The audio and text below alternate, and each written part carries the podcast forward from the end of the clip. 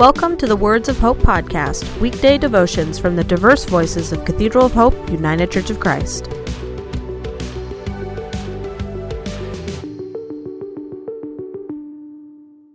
The devotion for today, Tuesday, March 2nd, was written by Dan Peeler and is narrated by Andrea Davis. Today's words of inspiration come from the book of Genesis, chapter 22, verses 7 through 9. Isaac spoke up and said to his father, Abraham, Father? Yes, my son, Abraham replied. The fire and the wood are here, Isaac said, but where is the lamb for the burnt offering? Abraham said, God will provide the lamb for the burnt offering, my son. And the two of them went on together.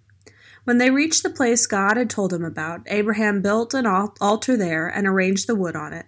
He bound his son Isaac and laid him on the altar on top of the wood. Hear today's words of hope. How much are you willing to give up for Lent? In today's strange and often troublesome reading from Genesis, the patriarch of the family that would later become the nation of Israel has to make that decision. But not for Lent. Forever. Most of us are familiar with the story of Sarah and Abraham, the ancestors of every shero and hero of the Hebrew Scriptures. They had been promised a child by God, one who would grow up to bless all the nations of the world through the lives and work of his offspring. The birth of this promised infant didn't happen right away, however, not until the couple had waited until Sarah was 90 years old and Abraham was well over a 100. Sarah named him Isaac, which means a child of laughter, since at 89 she finally couldn't hold back her laughing at the very thought of giving birth. But Isaac was a miracle child, and the blessing prophecy it was now in motion. About twenty years or so later, God spoke to Abraham again, saying, Take your son, your only son Isaac, and offer him to me on the altar. Without any questions, Abraham picked up his rope, knife, and firewood, which Isaac carried, and they headed for the designated altar of sacrifice.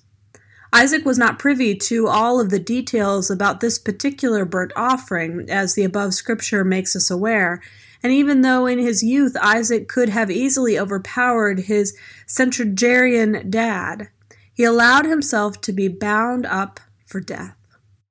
But this is not my favorite Bible story.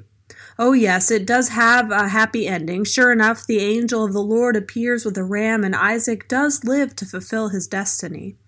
This bizarre story about Abraham's obedience to his God and to his faith and has much more meaning to its original reader than it does to us. In the days of Sarah and Abraham, children were possessions. The donkey, the crockery, the kids all, were all counted as possessions of the patriarch and were assets that could be traded or sold off to pay debt. Today, it is an eye opening metaphor that asks us both what is your most precious possession? And would you be willing to give it up? In our me centered generation, possessions are not necessarily material objects. Some of the possessions many of us carefully guard and protect are deeply rooted inside us.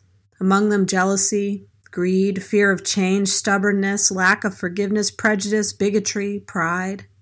To some degree, each of us carries such internal lists, tendencies so strong, so familiar, that they are no longer our possessions. They possess us. Lent is a perfect time of year to be totally honest with ourselves about those inclinations that we should prayerfully examine and perhaps exchange for an uncluttered walk with God. How much are you willing to give up for Lent? Let us pray. Direct me to your altar of love. Help me to leave the ashes of my deficiencies there. Amen. The Words of Hope podcast and the Cathedral of Hope daily devotions are a ministry of Cathedral of Hope United Church of Christ.